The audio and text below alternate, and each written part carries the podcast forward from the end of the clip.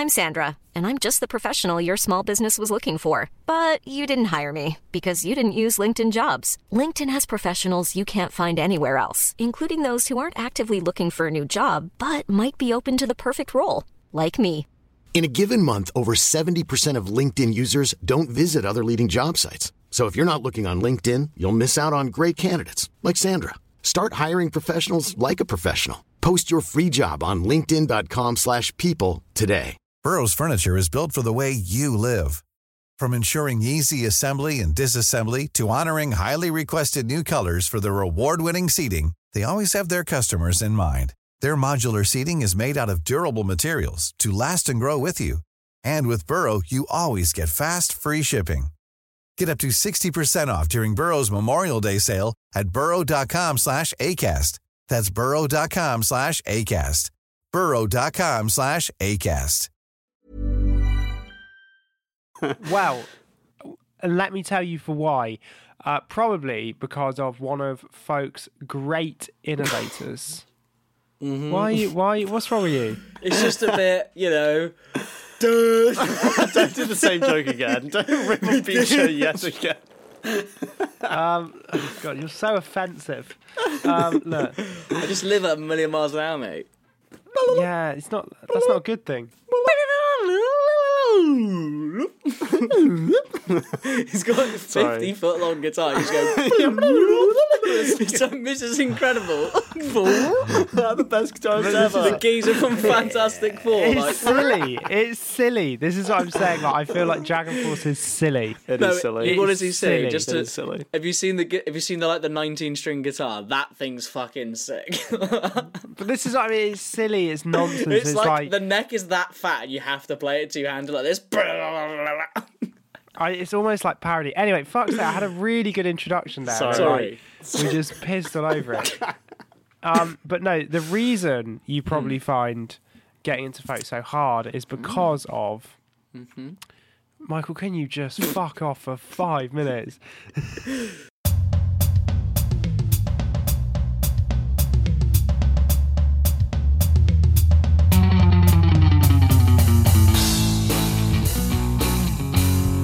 And welcome to another episode of the Goats Podcast, where I am always joined by Michael and Sebek.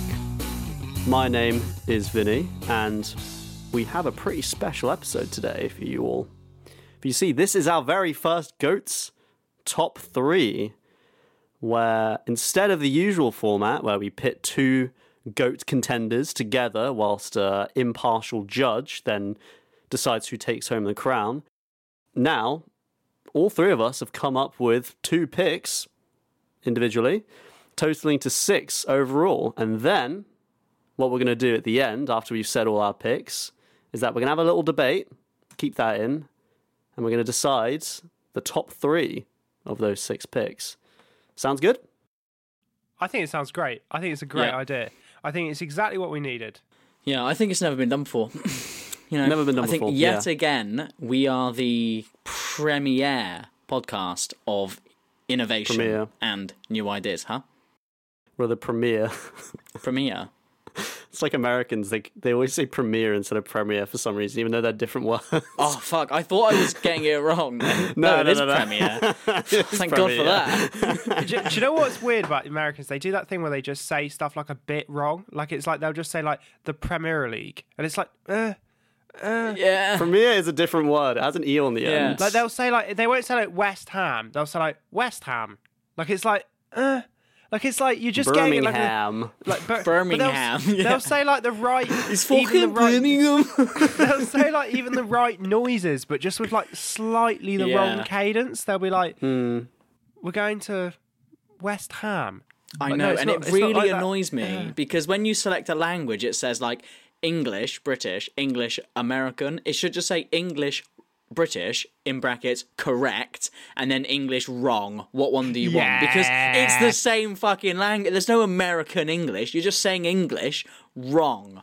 I mean, Sorry, you could sorry argue, to all of our ar- American listeners. Yeah, right. Sorry for the fifty percent of listeners who are all American. All our patrons. Can I just say that I disagree Oh, with that statement? And So do just I. to provide uh, devil's advocate, uh, you could argue that significantly more people speak American English than speak British English. So maybe we're in the wrong. Anyway, moving on. Um, Tomato, tomato.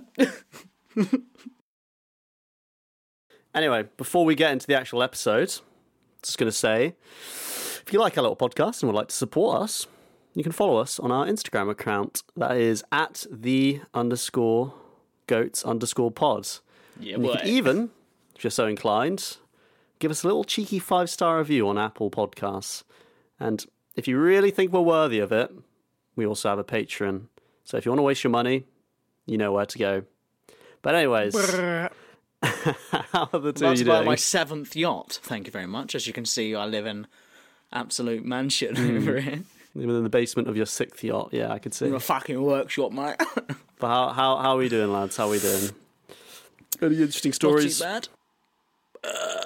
I, I, ba- I basically went LARPing last weekend. I went to a Peaky Blinders event where everyone dresses up as Oh, Peaky yeah. Blinders. Oh, I good saw that on stuff. your Instagram story. How was a really that? good laugh. It was fantastic. I mean, it is quite odd. It is like because it's at this. it- It's at the. It's at the. Uh, it's the Black Country Museum. It's a living museum where they've moved actual shops down and brick by brick replaced them all. So, like for instance, For the Peaky Blinders event. Yeah. No, no, no, no, no. It already exists. It, the Black Okay, Country that's like Museum is, is like a long-standing thing, um, Right. But it's like one of those like living museums, and like for instance, the uh, the chemist is the actual chemist that my uh, my grandmother worked in as a child. Like how mental is that? Ah. The church that is there is brick by brick rebuilt is the church that my grandfather and my grandmother got married in. So it's quite a strange one. And it's also very strange because obviously it all looks very period accurate. And I'd say 99% of the people there are all dressed, I mean, somewhat period accurate clothing. So it is quite bizarre. Like it is a bit of like a, ugh. Like you are, it hmm. is genuinely quite like, it's a, it, uh, without meaning to get like too deep, the first time I went, I remember being like slightly taken aback by the fact that like I was like, Jesus, like not many people have seen a sight like that, unless you're on like a film set in like h- a hundred years. Like everyone's wearing all the stuff and like dressed to the part, and it it's bizarre, but it's really good fun. And uh, maybe you guys should come next year. Well, the Yeah, only thing I that. don't like about it is the fact that you can go to that, and that's considered really cool because you know it's Peaky Blinders. and Peaky Blinders is cool. But if Yeah. I went to like LARP as Lord of the Rings and dressed up with a thousand Gandalfs to I'd New join you on that as well. Don't you worry. You would, Yeah, but I- we I- get called. yeah. F- yeah, you would, but we get called fucking nerds. Everyone would f- would fucking ruin and we us are on Twitter. nerds. Hell yeah, yeah! I know, but well, Nerd like, they- power. They, just they batter us. Do you know what I mean? But like, oh, it's Peaky Blinders, so it's like well cool and that. Like, can't they just both be cool? Do you know yeah, what I'm saying? I agree. I think both are I, uncool. I think they're both equally uncool, but somehow Peaky Blinders has managed to like because it's Birmingham and everyone's a bit. But that's what I mean. Like LARPing as Peaky Blinders would get featured on Lad Bible, and they'd be like, all these fucking sick geezers. Well, that's a bit cockney. I don't know what they say like up there. Like they're like, all these lot like Peaky Blinders. Look at how cool this is, and yet they'd be like, oh, look at all these fucking nerds dressed up as Gandalf at the same time. It's like, nah. Gandalf would have the Peaky Blinders in a one-on-one. Do you know what? I've long since thought it would be really funny to tell up to the Peaky Blinders, like as Darth Maul. I just be like, what? We're all doing fancy dress. Like, Star film. That's so good. Like that would be that so would be funny. so wouldn't it? good. That'd be great. Like- That'd be like, great. I'll come as Maybe- Gollum. Maybe we all do that next something year. We all go, but we go as no, like I'm Gollum.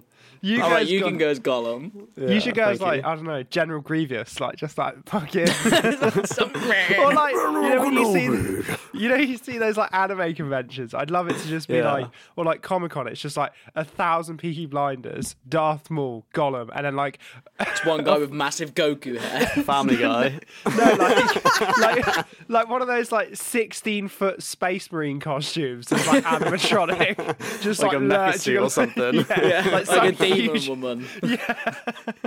like massive tits and it's just a hairy bloke. Like, all right, love. That's Yeah. still bang. Oh. How have you been, Vinny?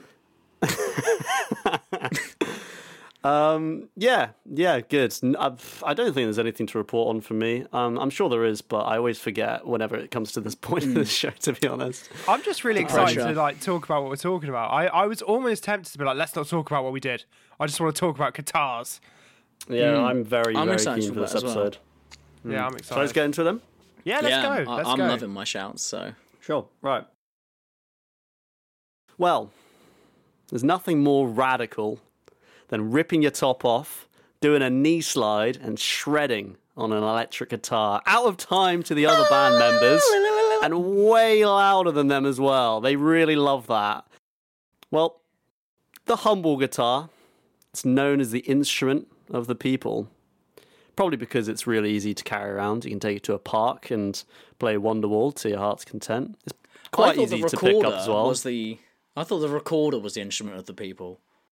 That's the rec- that's the instrument of the child, and then the harmonica is the instrument of the homeless. Yeah, I've that's got a yeah, harmonica. well.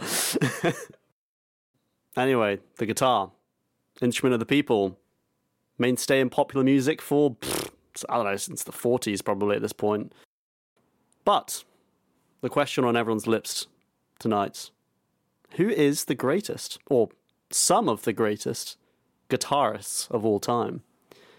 Well, we've got some ideas, and hopefully at the end we can all agree on uh, Michael's not being in the top three.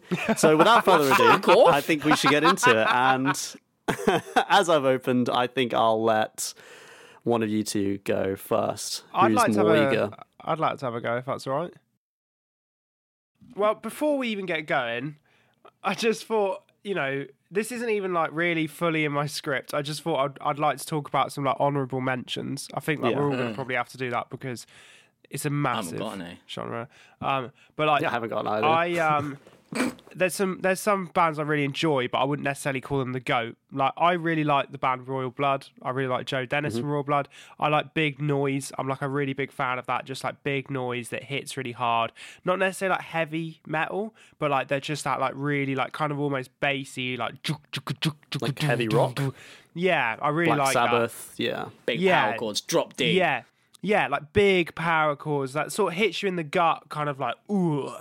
Um, And for a similar but slightly different vibe, big fan of Arctic Monkeys. I know it's a bit of a meme, but I really like AM. And there's a specifically two riffs on the album AM. Teacher caught me you wank. Exactly, no, no. I know, I know. It is a meme. It is a meme, and his he should probably did catch him wanking in the computer room. But there's the the riffs in Are You Mine and Arabella, I think, are bang. And hmm. there's a little solo-y, squiffy bit of flair at the end of the second chorus riff of Are You Mine that just it's at like two minutes 19 i even wrote it down. It does something to my insides. I remember the first time i heard it and i was like what? And it kind of works in stereo so it goes like dung, dung, dung, dung, and it like goes all around then it hits you right in the face and it's like hmm. oh that's, That's cool. fucking really like that and i like that like simple but done well that's kind of like my vibe with guitar i'm not dissing anyone who does all the like but i i just like simple crisp done well. Now, if you're going to talk about simple and done well, my first thought, and I think probably Vinny, I'm sure you might have gone here. Mork, not not dissing, but I don't know if this is your vibe as much. But you're going to look at Cream, in my opinion, the first ever Oh, yeah. Supergroup. Love, Um, love cream. obviously if you're going to talk about guitarists, like if you if you're going to talk about guitar riffs and you're going to talk about like the greatest guitarists of all time you're going to see a lot of clapton and a lot of cream in that list yeah like Sun- yeah. sunshine of your love smoke on the water we all know them White and, and they Rooms, yeah. they were they were um they were groundbreaking people hadn't done that before they they pr- white Did you say people smoke on hadn't the done water? that smoke on the water That's not that's cream. cream isn't it oh that's deep purple oh I was going to say that Uh, those don't are know you get like those are the one. songs that you're not allowed to play in guitar shops, aren't they? What's Like that one Stairway song to you are Heaven as not? well. Stairway to Heaven's Yeah, one of them. Stairway Don't to play Heaven, that. not They've allowed heard to it play a them in billion times. shops. Yeah, exactly. But yeah, not not not not smoke on the water. Wrong one. Um, Yeah. that was a, that was a bit of a slip of the tongue there. I was just like That is the one you can't play though. If you go into a guitar shop, like, oh, can I try dun, that like dun, Ibanez? dun, and you dun, pick dun, up, dun, dun, it'll just take it off you and be like, no, you can't. Fuck off. But that said, the fact that I even slipped my tongue in that direction shows that um, you got to think about like Deep Purple as well. That's like a hell of a. Yeah, I know it sounded a bit like I was licking a vagina, but like you've got you've got to think about like Deep Or Purple and stuff like that. Like, you know, they're amazing, but I do think, and it might be sacrilege to say this, but I think there's someone who did that simple but well better than Eric Clapton and better than Cream, and I think that for me, it's Jimmy Page, the guitarist of what I consider to be probably the best band ever, Led Zeppelin. Um, Bold take. I, I, I, I will go into this another day, I'm sure. But I think if you had to think about a band who has like, it's like if you had to think about a football team who had the best player in the world in every position. Led Zeppelin are kind of that, but for bands. They have the best. They have like they have like the best guitarist, the best vocalist, the best bass player, and the best drummer. I, in my opinion, I I I think Robert Plant fucking sings really well. I, you know, I'm not musically Not Ed Sheeran, though, he? knowledgeable. Yeah, he's not Ed Sheeran. Who is? What's that like Lonely Not even Ed Mountain song? Um, but anyway, and the thing about liking Led Zeppelin is it's a bit like, and I try to think of a film that made sense, but I actually think it's different for everyone. But everyone has that one film where everyone, for me, it was Pulp Fiction. I was about to say Pulp "Yeah, Fiction, yeah. You have to watch this film. You have to watch this film. You have to watch it. And you're like, oh, it can't be that good. It's going to be shit. and then you watch oh it. And it's really good. And you're like, oh my God, this actually might be one of the best films I've ever seen. Might be the best film I've seen. I can't believe it. Like You can't and stop like, thinking about it for weeks on weeks, and then you're telling everybody you have to watch this film. I just watched this film and it's so good. That was like me when, Hmm. when I first watched Step Brothers. Like, oh fucking the Facebook out there. but but this is the thing. It's different for everyone. You know, some people Yeah. go highbrow, some people go lowbrow. That's fine. But um, you know, I think that for me is is Led Zeppelin. Like I remember being like, you know, my dad's a bit of an old like he was into rock and roll and Sure. doing all that sort of stuff back in the day, and he he would always talk about how Led Zeppelin were incredible, and and I'd be like, eh, eh, eh, they'll be there, whatever, they'll be fine, whatever. I fucking I like Eminem and fucking busted, and um. And then you listen, nothing, nothing. But then you listen, then you listen to like Led Zeppelin for the first time. And you're like, oh Jesus Christ, this is fucking insane. And I think a big part of that is Jimmy Page, who is responsible for, I would say, in my opinion, at least four of the top ten greatest guitar, guitar riffs of all time. I'd say Kashmir, Tears Years Gone, The Immigrant Song, and Whole Lot of Love are second to none. With them. How I, do they go? Um, Do do do do do. is Is that the Formula One song? No, No, that's that's- that's, that's the chain, by, by Fleetwood Mac. Oh, also yeah. a good song. Um, the immigrant song is like like dung chugga chugga dung chugga chugga dung chugga ah. Shrek Oh two? yeah, the one off Shrek Shrek. three. Shrek three, yeah. Yeah. Shrek three, mate. Yeah. yeah, I like that. Um, yeah, that's all right. Kashmir. Oh, I can never do it. Kashmir is one of those like ones that you wouldn't think was Led Zeppelin, but is. Right. Um, Isn't wait? Isn't Kashmir that bum ba da ba-dum, ba bum ba da ba-dum? no, that's that's immigrant song. I Sorry, listen- immi- I- yeah, yeah. Sorry. Cash, Kashmir. Let me Because see. yeah, you're right. Actually, Kashmir's also got a really like. It's one of those songs that's used in like half of all trailers from my childhood. For example, of, like, Right. Oh, movies. it's, it goes jung jung jugga jung jung jung jugga jung jung jung jung jung Oh, jung yeah. jugga jung like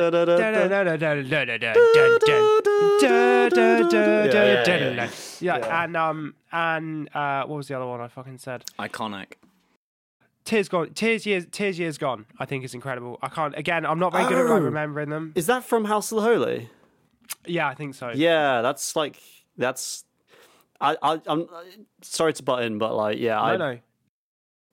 I, like I I don't know what it is. I, I really like I, like I like Led Zeppelin, but for some reason, and I really like like you know like Cream, Beatles, you know, J- J- Jimi Hendrix, and all that. Like I love all that sort of music, but for some reason, only Houses of the Holy is the only record by is by um Led Zeppelin that I actually really like. I for some Oh, reason I just I just I I can listen to it and be like this sounds good, but I'll just I just won't choose to ever listen to it ever again. But other than House, for some reason, House of Holy gets me. I don't know why. It's so strange. So that's I mean, yeah. I but Yeah. yeah, this is the thing. So uh, my technical understanding of guitar is not that in depth. Um, but my understanding is that Jimmy Page was very technically adapt, ad, ad, adept. but Mm. he achieved what he did by doing things simply but very well. He could do all the noodly, but he would do that sparingly, interspersed with just very well practiced playing. Hmm, he's a he's a blues guitarist at heart, really. Yes, and he was innovative actually in his use of effects pedals and layering, which is why I think it's one of those things that like people say, but it's obviously bollocks. People are like, "Oh, Led Zeppelin not that good live," but they are obviously very good live. But he would he used a lot of effects in the studio and layering that can't necessarily at the time couldn't be recreated as faithfully on on stage live. Um, and alone, this is really impressive. Um, but I think the thing for me that just puts Jimmy Page above the rest is the way he can transition from some of the most elegant and beautiful and technical guitar playing you've ever heard into some of the like hardest, dirtiest riffs you've ever heard. And I just think like, you know, at this point I will finish by bringing up the elephant in the room of uh, Led Zeppelin, Stairway to Heaven, a song which everyone says is the best, and everyone says you have to listen to it. It's the best rock song ever made, blah, blah, blah. and it is incredible. You know, you start out and it Can't sounds like you're how it being. goes. There's a lady who's sure all the glitters turns to gold, and she's buying, Buying a a stairway, stairway to, to heaven. It's like really folky. It's like Dun, a dun, seven-minute dun. like folk rock banger kind of thing, and it like progresses through all these different sort of Oh parts yeah. of it. Dun, dun, it's like a, dun, dun, a very dun. theatrical song. Yeah. Dun, dun, dun, dun. But so yeah, the way it starts out, you feel like you're being enchant- you're being enchanted by some kind of elven queen playing the harp, and every note and every little flare is just perfect, and it's beautiful, and it slowly builds, and it, as it builds, it gets slightly less plucky, and there's slightly more reverb, and then it hmm. hits. It's like five point five minutes and fifty five seconds in. This huge solo just comes in, and it is just like whoa, it like blows your mind. It like well, the first time I heard it, I was like, oh fuck you know, like this is a bit much.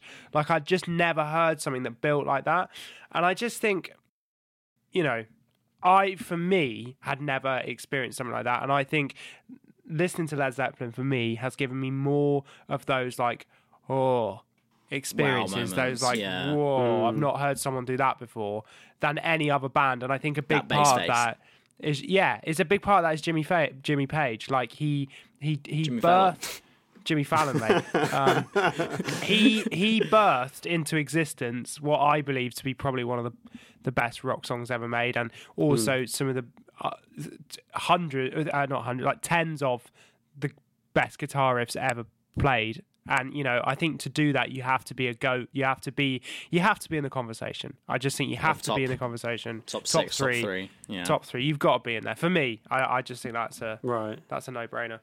That's Fair the end of my yeah. Jimmy Page chat. Yeah, nice, nice. Um, yeah, there's. I'm trying to look up the name of it, but the guitar shop in Exeter. I, I want to say they might have. Andertons, right? Manson's. Manson's. That's Andertons is an online like guitar shop. Mansons. I don't know if Manson's. Manson's is closed. well, there was there was talk of it around COVID. That it might have been shut down, but I think I think- someone might Right, have yeah, come yeah. in and I given it it money or something. open. I think Yeah. they're still because I got my guitar from there. I think they're still yeah. But ma- uh, ma- mass, what is it? Manson's. Sorry, yeah, I bought like all my guitars from there. Um, Yeah. Manson's actually supply Jimmy Page's guitars. They make Jimmy Page's guitars, and I remember when They're I bought my. shop. I, when I brought my Telecaster in there, because Jimmy Page plays the Telecaster, and by the way, big brownie points for me on that one. Um, I actually saw it, like his like it's like the wooden one with like the kind of the dragon sort of symbol on it. Um, it's really really cool. And I remember being like, "Wow, that's sick!" And then later on, I found out, yeah, that's probably literally the exact guitar that Jimmy Page was like would play. Like, That's Yeah. insane. It's insane, yeah. Yeah, no, Jimmy Page, that's a fantastic shout. It's uh, pretty uh, standard would have been a nasty way to put it, but it's it's a slightly more obvious shout, I, I, I guess. Oh yeah, yeah, definitely. Um, it's definitely one of those things you'd see on like the top 20 greatest guitarists of all time. Like you're always Yeah, certain yeah. to see Jimmy Page on that, and for good reason. Like he Well, didn't. yeah. He was never like. I mean, again, I haven't listened to that much Led Zeppelin, which is a bit of a crime um, as a guitarist, but. Um, from what like I could I've I have heard like a lot he would just make these very memorable hooks and and riffs and it, they were just kind of blues riffs and hooks and stuff but they although they were very simplistic and kind of grounded in that blues style the way they were produced the way they were specifically played and put together was just so catchy and, and captivating and got stuck in your head and yeah he's he's he definitely is I think one of the greats for that for sure but Will he be in the top three? Find out. You'll have to find out. I reckon Mork, do you want to go next? Yeah. I'm very happy to go next. Um, Sure. Yeah, that was a good shout. Um, and I want to say, yeah, you know, different music, different strokes for different folks. And, you know, I've, I've dabbled in the guitar and I have a very strong affiliation to guitarists as well, but for a slightly different version of guitarists. a slightly different version of playing the guitar is kind of my taste.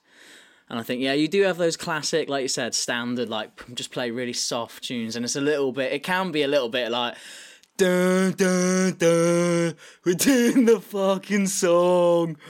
Boom, When's You are- it gonna if you are end? if you are suggesting, But you know, that it's a bit that A Led to D. Dun, that is dun. that is that is We're doing the criminal. That is this is criminal. But this listen, is no, some of the listen, most you're not hearing me out, I've fam. You're not hearing me out, but That I sometimes so I like my guitar playing a little bit more like. What's sounding like kind of a like A to D, then back to A, then to like X. Do you know what I mean? A bit more. Wow, Are you, Are you, done, crazy. are you done with quoting Peep Show? Um, Is that your script, just quoting Peep Show? Yeah.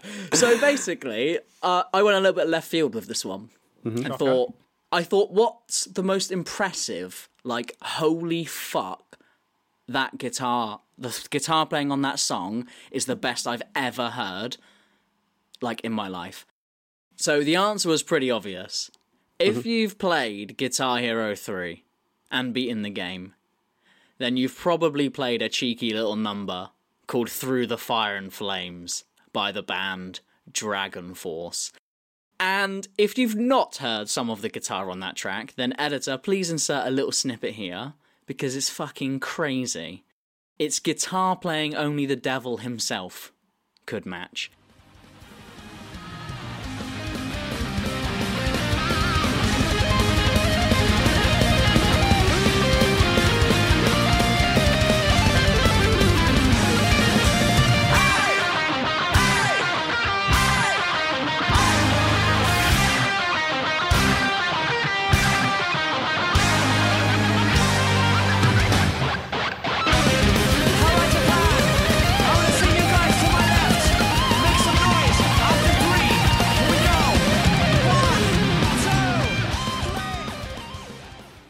Hearing that was actually like, what the, f- what the fuck am I listening to? This cannot be real. This isn't real. This isn't a real person actually playing the guitar.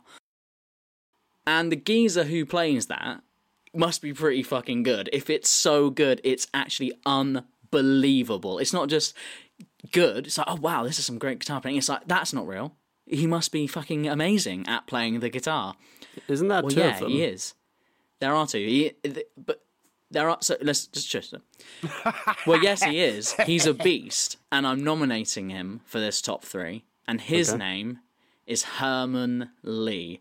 Now, there are actually two lead guitarists in the band, but I'm just going to put Herman forward because, from what I can tell, researching and everything else, there's kind of more written about him. He might be the better guitarist of the two, and I've got to just pick one, so I'll just pick him. They're probably So- both as good as each other, but he can do it all. So The, the guy who might be the better guitar, the better lead guitarist in the band, where there's two lead guitarists, is one of the best guitarists of all time. Well, yeah, that, well, I could just pick both of them and say b- both of these guys because they're both absolutely insane. Just to clarify, the guy who might be the best guitarist He's the he's the better one, in my opinion. in the band Dragon Force is the greatest guitarist of all time. He's in the top three best guitarists of all time. Why are you laughing? It's still debated if he's the top. Two. He's only the top two of his own band. It's literally that quote from I think it was it John Lennon where they were like they asked him like, "Do you think Ringo Starr's the greatest drummer in the in the in the world?" And he's like, "He's not the greatest drummer in the Beatles." this is unbelievable what you're doing. this is absolutely unbelievable what you're saying. Sorry, he sorry. might be. The I had best to pick one guitarist as a, I couldn't pick two people. I couldn't pick two people. They're probably both as good as each other, which Mm-hmm. which is not like oh they're both as good as each other. I mean they're shit. If they're both as good as each other, they're probably both the fucking best in the whole world, right? So He's shut gonna up. Have that on No. his gravestone. Herman, whatever his name was, Herman Li. maybe the best guitarist in Dragon Ball. Who are the best lead guitarists? Not rhythm is like you don't count rhythm with that. I think yeah, can do rhythm too. You can do everything.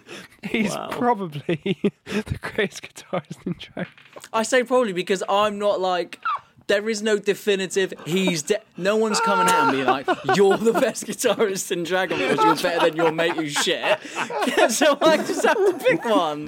Why are you getting? The only way you can beat me is with like semantics and like. Uh, no, we're all gonna mate. we're all gonna win today, except maybe you. Just carry on. God, fine. right, this guy is insane. Listen, right? Okay, I'm listening. Herman Li is a fucking beast. And like I said, I did play the guitar for a few years and I can do all the basics, I can do a few scales, but I haven't really got that much of a clue about the crazy shit. So his Wikipedia page didn't really make that much sense to me, so I couldn't like boil it down into like my own words. So I'm just going to read this small bit word for word Okay. because I don't understand it, and you won't Sure. either because it's fucking just mad skills. His playing style consists of fast descending and ascending legato and staccato licks, exotic scale runs, making extensive use of the harmonic minor and Phrygian dominant scale, extreme use of his whammy bar, quick full ascending and descending sweep picking arpeggios, alternate picking, and two handed tapping on the higher frets, as well as incorporating many other shred guitar style techniques. What like Now, playing if out you can time? do all that shit, then you are mental, right? You are nuts guitar player. If you can do staccato, legato, scale run, up and down, crazy ass shit, right? You must be sick at just what, playing the is guitar. this is what I'm talking staccato? about. I don't know. Then how do you know it's good? Because when I listen to him playing, I'm like, what is that thing I've never seen before? There you go. It's writing down for me. And like, here's the thing, right? All that stuff, we're talking about the top guitarists, right? The best guitarists. Mm-hmm. If you can do all that crazy shit, you are an insane guitarist. Like, the devil can't even shred as hard as this guy can. And he Ring does all of this. He does all of this while being left handed but plays the guitar right hand. Oh, ah, like Jimi Hendrix. And if you watch him play live, quite often he'll play with rather than his hand on the bottom of the fretboard and sliding up and down the neck, he puts his hand on the top and has this claw and just goes playing this crazy shit. And this is what I mean with it, with Herman Li, right? Yes, you can play these dun and I mean that in a joke, but it's like you know simple bluesy riffs that sound really nice. But this is like the technical. These are the skills. These are like you million years of practice some of these guitarists could not do like the on a cold winter morning blah, blah, blah, blah, like all this crazy fucking shredding shit do you know what i mean like Yeah.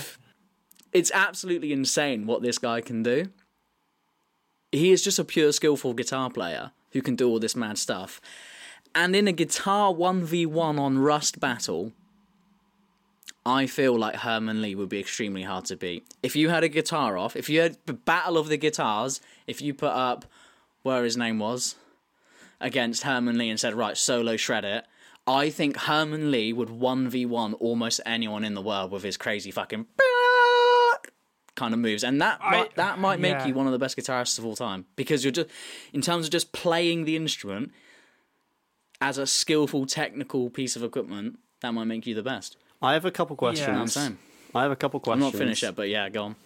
Have you heard of Tim Henson from um, Poly- Polyphia, the band Polyphia? No.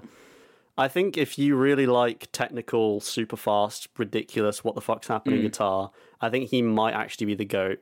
Like, if you just look up uh, Tim Henson or the, the dude from Polyphia or listen to like goats from Polyphia, no resemblance to the podcast. Like you will be, your your jaw will actually be on the floor. It's it disgusting what you can do. Um, And my other question is: Have you heard have you heard any Dragon Force songs other than "Through the Fire and the Flames"? Yeah, I have a whole album on my phone. oh, really? Yeah, I have their Have first you- album from 2003. I can't remember what it's called, but it's on there. and I'll listen to it. Every now and again, one will come on, and I can't. Sometimes I can't quite tell the difference between the songs because it will start off different, and the song be different, and then all of a sudden it will just go. And I'm like, I, I can't remember what this one is, but it fucking rocks. Like they go all like seven minutes long, just. Right, my I've got a question. Yeah. Okay. Have you finished? Uh, because I have got a no, I'm not but- finished. She's not finished. Right, you you finish yourself off. Shall I finish I'll- up my whole thing? It's finish not very off, long finish now. off, man. so, Finish off, yeah. Finish yourself off. So he's extremely hard to beat, and the thing is, is he just fucking loves it as well. Like I've been watching videos of him today playing live, and he just plays with like a smile. He don't give a shit. Like he, he'll play like live in like a guitar shop, and he'll like fuck up a little bit and just laugh, and then just like do like another little crazy lick to like make up for it. He'll like go drop a note and just go like blah, and just like be funny and just do kind of crazy. And he'll like 360 his guitar around himself, and it's just like memorizing. It's just mesmerizing the like hmm. skill that is on display when he picks up the guitar. And in fact, Dragon Force, when their first album was released, critics and everyone around the guitar scene thought that the guitar playing on that record and on the album was fake. They were like, it absolutely has to be studio trickery. It can't be. They didn't do that for real. They can't do that live. That's just studio. They can only do it in the studio. They're not going to play through the Fire and Flames live. Is Little genuinely it was what they two thought. people. That's why No, they, they, could knew it people because they know who's on the fucking album. They know who it is, but they just thought they can't do that crazy shit. Why do they have six And- guitarists? What the fuck? No, but they just thought they can't do that crazy stuff. And then when the band performed live, people actually went to examine it. Like people from Total Guitar Magazine went to examine the guitar playing and watch every single note. And they were just blown away that it was actually real. And they were actually hmm. shredding that fucking hard. And like, this guy is a god. Like, fair enough. They were just like, fair. He's fucking insane. Like, the critics thought that it was genuinely impossible and it was real, that is mental that you're that good at, at the instrument. So I think just for like pure skill, just skill, pure shred, like setting fire to the fucking fretboard, the song doesn't have to sound good. Like you might fucking hate the songs and might hate that style. That's fair enough. Don't really care. But just playing the instrument like the, the craziest way, Herman he, Lee just has to be up there. Has to be considered like one v one anyone. He would murk them, and that's what being like a top guitarist is about. Pure fucking skill. So Herman Li is my first nomination. Here's my question: Mm-hmm. Who would you say is the best rapper? I was going to say this as well. because I would say Eminem's best rap songs are not that one where he goes. Yeah, yeah, yeah, but I no, I think that's a. po- I don't think that's a very good comparison because rap it's stands for rhythm apt- and poetry. Very apt comparison. No, it's you, not. You're saying that because you don't like my pick.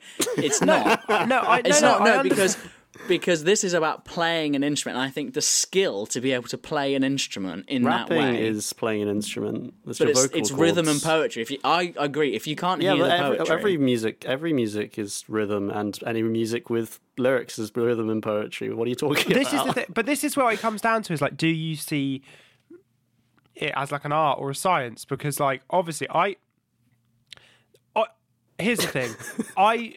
I'm one of those people who looks at these great guitarists. I'm a big idolizer. I'm a big like I love to like put people on a pedestal. It's I don't know why, um, but like I so in my head I'm like I reckon Jimmy Page could probably fucking pull it off. Like Right. gun to his head, he's fucking sick. He's probably the best guitarist ever. He'd fucking like the rest of them, and he can do stuff like he does do stuff like that. He does do these big solos. They're not they're not Dragon Force. They're not through the fire and flames. They're not like but he can do it. But my question is like d- it, it comes down to do you see it as a skill or an art? Like and it comes down to like it's like painting as well. Like you know that you know those like pictures you see on Instagram where someone just does like a hyper realistic drawing of fucking Cara Delevingne? Hmm. That's not art. For me that's not art. That's basically a photocopy.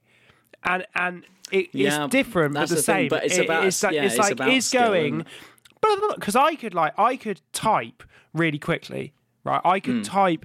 It, this is again like I could type a story much more quickly if I didn't give a shit about what it meant. But if I wanted to write a good story, I would type a bit and I'd pause and I'd. But he is he is trying to he's making me it's not random. So like, But would you just said this, that like, different. You said that different Dragon Force songs come on, and by the middle you can't remember which one it is. That's because I'm a fucking idiot and I'm just listening to them casually. but like, I think if you got to, so if you got two guitarists and went like, right, play this, play this, play this. So you did like, can you play a C chord? Yes. Can you then you play C and a D? Can you then play this? And you just slowly built it up on what your skill level is. Herman Li would yeah, get yeah. to a point with most guitarists in the world where he'd be like, okay, you did that riff, I'll do that riff, and then he'd be like, can you do this? And the guy would be like, nope.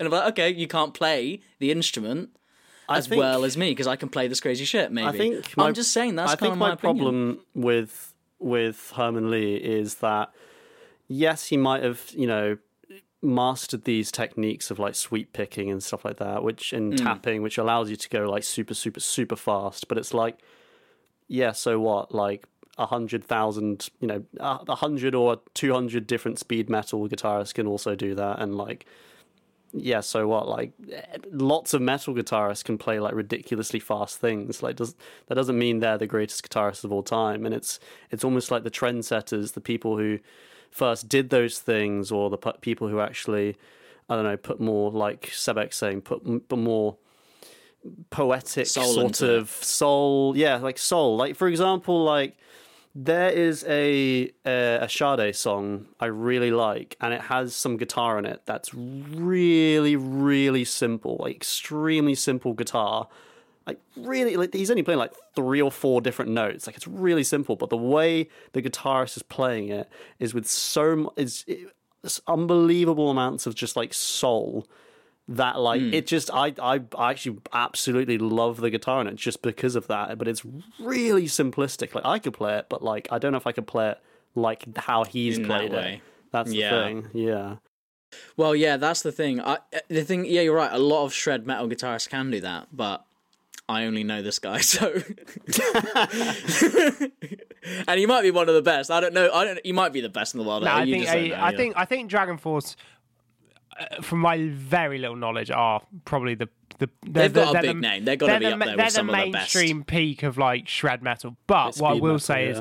I just watched. Uh, I just watched Through the Fire and Flames. I just skipped straight to the big solo at the end, and I have to say, blew my fucking mind. I mean, it is insane. Exactly. it? it is, insane. Like if if you if you sat him in a room like even with Jimi Hendrix and he just did lick for lick, and Herman Li was like, "All right, Jimmy, can you fucking do this?" He'd probably be like, "Nope." Yeah, no, yeah I, but I could don't he think could he play with like soul for example like Well, that's what. This is just why I'm submitting him for his. Everyone's got skills in different. Not everyone, as we've established, can do everything. If there was a guitarist out there who could fucking and like doom da doom doom, like they'd be the best ever. Do you know what I mean? But he's got a different skill to go up there. What I love about the music video to Through the Fire and Flames is throughout the whole music video, there's just a camera on his guitar. Like there's like a little box at the bottom In the that just show that just shows what he's doing. Like Yeah, because he's just doing crazy shit and he's playing it over the top and two handed, and he's playing it the wrong. He's left handed. He's playing it the wrong way around. I hate it when I listen to, I like watch say like Crown Ribbon or like a band I like watching uh, live, like uh, on on YouTube or whatever, and the cameraman's like focusing on their face. I'm just like, bro, Yeah. point that camera down. I want to see what the I want to see what they're doing with Yeah. their fingers. I want to see like Yeah, what crazy yeah. shit they're going on. Like, that's- Yeah, yeah, But yeah, yeah. yeah, hundred percent, hundred percent. But yeah, uh, there you go. Herman Li, he's going forward based on pure skill, like one v one technical me on. Rust. He's a That's it. technical One v one me on Rust. technical He'd- skill. he'd- I yeah, I he'd have to battle agree. He fast. anybody. I, yeah, Like, I just watched a bit where he went like this. Like that's insane. I, I don't even I don't know what that means. I don't know how you that don't know that's works. possible. tapping. Yeah. That's insane. now you've heard from the two dumbasses. Hey, speak for yourself. now you've heard "Don't know, we're doing the fucking song Yeah. and hit us with something in the middle, something actually good. okay. I'll try my best. Um so yeah, when people think of the greatest guitarist of all time, it's hard to get away from the genres of blues, metal, and especially rock. And this is often reflected in greatest guitarists of all time lists, where it is just blues and rock guitarists and the occasional metal guitarist. That's why, for my first pick, I'd like to sort of broaden our spectrum a little bit, and I'm going to pick a guitarist from one of my favorite genres, jazz. That's right. We're going jazzy. I thought you were going to say techno, but. Techno guitar. Let's fucking go.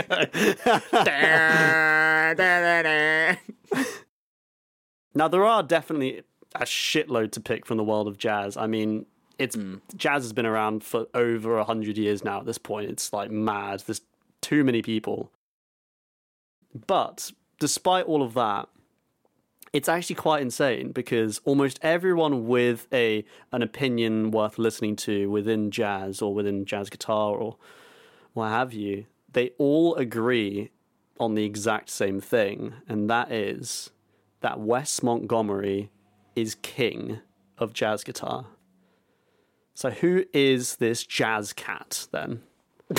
well, John John Leslie Montgomery or Wes Montgomery for short was born in the 1920s in Indiana of the USA. That was ages ago. USA. It was a while ago, yeah. He was a quiet kid, born into a large family. And in 1935, his older brother dropped out of school to sell coal and ice. It was a different time. and saved up enough money. Fucking coal and ice, what the fuck? And saved up enough money to Can you buy sell young ice, Wes. Make ice.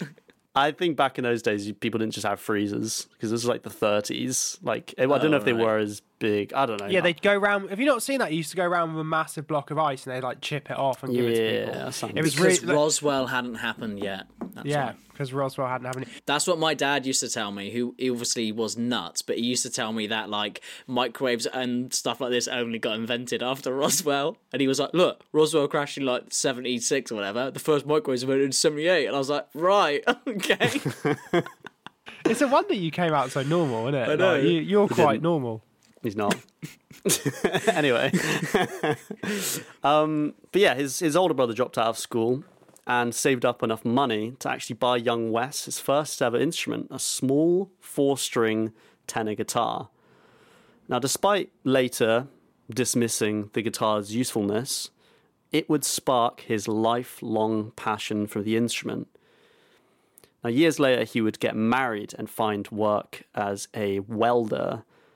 Then, at a dance with his wife, he heard a Charlie Christian record for the very first time and was so blown away by it. The next day, he bought himself his own proper six string guitar. Well, for the next almost year, he would spend literally any and all free time he had trying to imitate Charlie Christian's guitar playing. And although he never received any formal training or teaching or whatever, and he couldn't even read sheet music whatsoever, by the age of 20, he was good enough at imitating Charlie Christian's guitar that he was playing in clubs and people were liking his music. They were like, this is great, this is He great. And just taught himself off just like copying basically. just just yeah. listening to Charlie Christian records and just copying it. And he would get into he found himself in a couple bands in this time as well. So the next few years he would actually spend touring with these bands and when he was able he would be perfecting his craft anytime he had any free time. In fact, due to the fact that he had to keep his day job down because that was where 99% of the income was coming out Yeah. he actually was only able to practice his guitar playing at night. And now, to not wake up his neighbors or his kids who are sleeping at night, he would play with his thumb, like a really soft, like thumb plucking technique. Right. So it wouldn't like ding ding. Yeah, he wouldn't like pluck with like you know a pick or anything like that. But Yeah, he would he would just something, he would like down strum with his thumb and maybe like Yeah. pick a little yeah. bit with his fingers to like mute that. it. Yeah, like a very muted, soft Like way of playing mute. it. Like yeah, yeah. and this would later this would go on to become his iconic guitar playing sound. Mixing the complicated jazz harmonies with his smooth playing style would turn heads all over the jazz world and would even sort of become a precursor to what would become smooth jazz years later.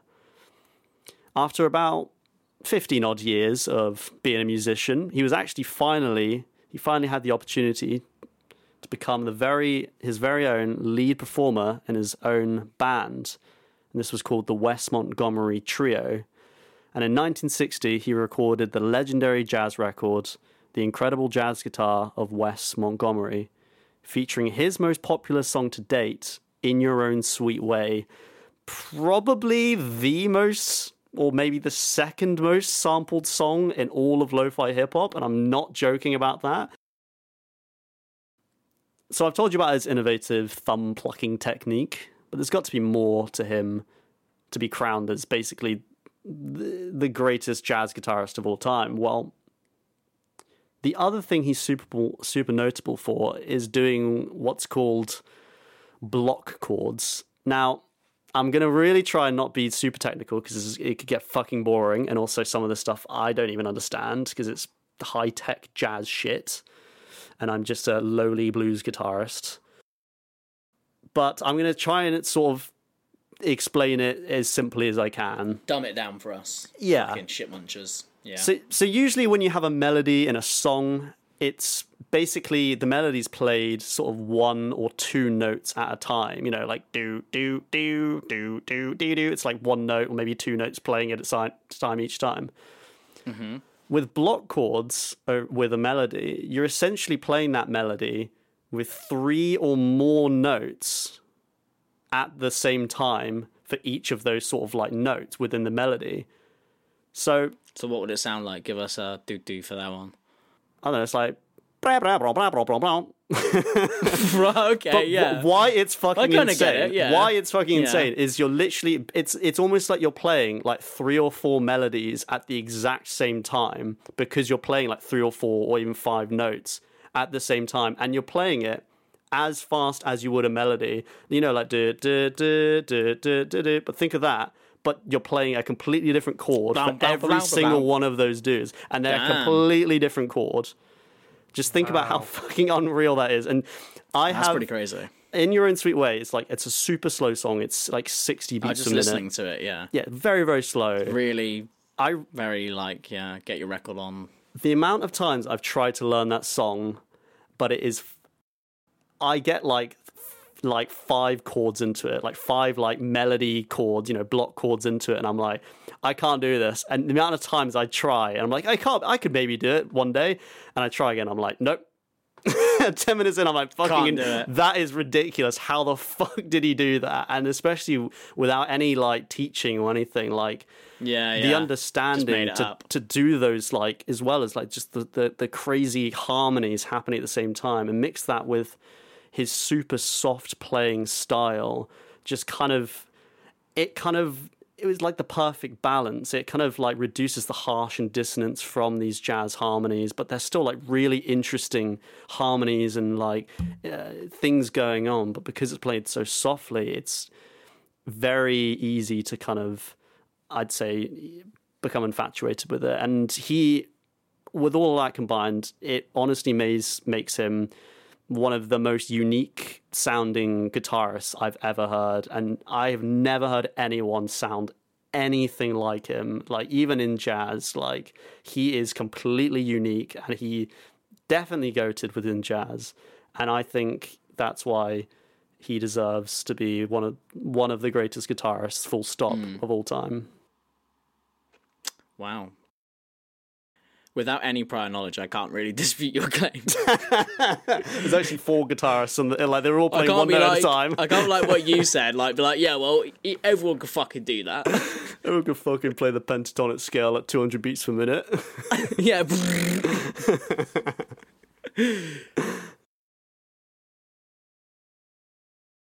um, well, yeah. So that leads me on. My my second one's a bit shorter. Thank fuck. Um, I interestingly, I kind of went down a bit of a Vinny route with my second pick, which is that you're conspiring wanna... against me. No, no, not at all. Just because I like kicking tunes. I I wanted to go for something that was equally enchanting as I believe Jimmy Page can be, but for different reasons, and also very innovative, much like Wes Montgomery. Um, but in a genre of music and a genre specifically of guitar playing that I think is given quite a not hard rap, but it's definitely like put in the corner. It's like, yeah, you just do that. Which is for me is like folk music. Like folk music, people just think of like playing like one quite easy and then being like, I went down to the fair and I saw a fair maiden, and it's like, oh yeah, great. like I like, but I love folk music, but I think that's the kind of idea that it has. But if you do if you do accidentally while you're flicking through the sports channels come across like BBC Four or something like that, you might accidentally see Joni Mitchell, who is a very well known multi instrumentalist, vocalist, and just a bit of a fucking all round legend. Um, but that's not what we're here to talk about. We are here to talk about guitar. And to be honest with you, I don't really understand it. Guitar. Uh, I do now a bit.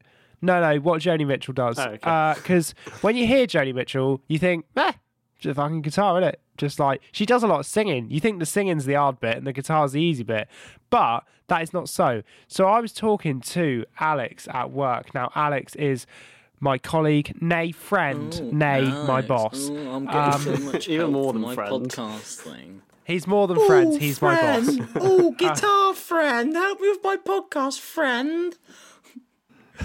I hope I hope he's the kind of lad that'll appreciate that kind of banter. I, can Sure I just say, does. Michael? I mean this. I mean this in a very nice way. You are Mm-hmm. in a particularly grating mood today. Um,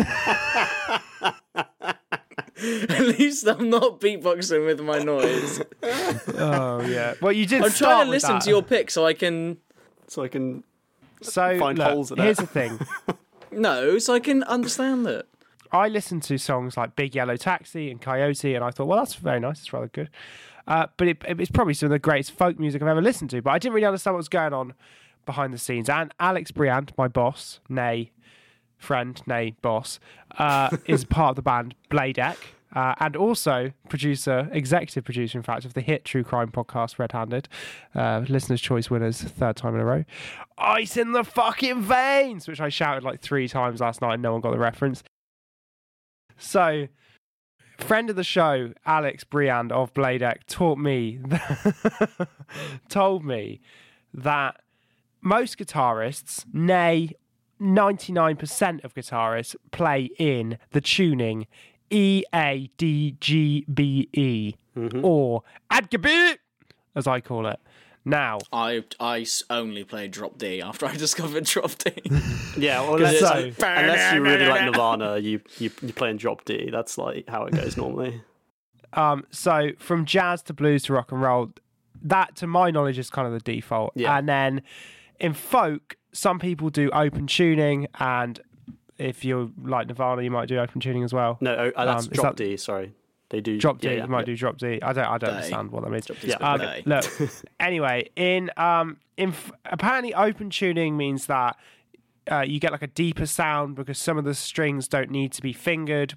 When you play them, it, it like makes a chord naturally, which means that you can kind of create your own Yeah. like backing, kind of, um, and that's obviously really cool. Um, but most people only learn one. Uh, they learn like one open open uh, tuning that sounds good to them, and that's just how they play. Um, for instance, Bob Dylan recorded Blood on the Tracks in open D. Uh, there are a few more common ones, open G, and also D A D G A D, which is Dadgad. Oh yeah, Um, Dadgad, yeah. Dadgad. I know Um, Dadgad.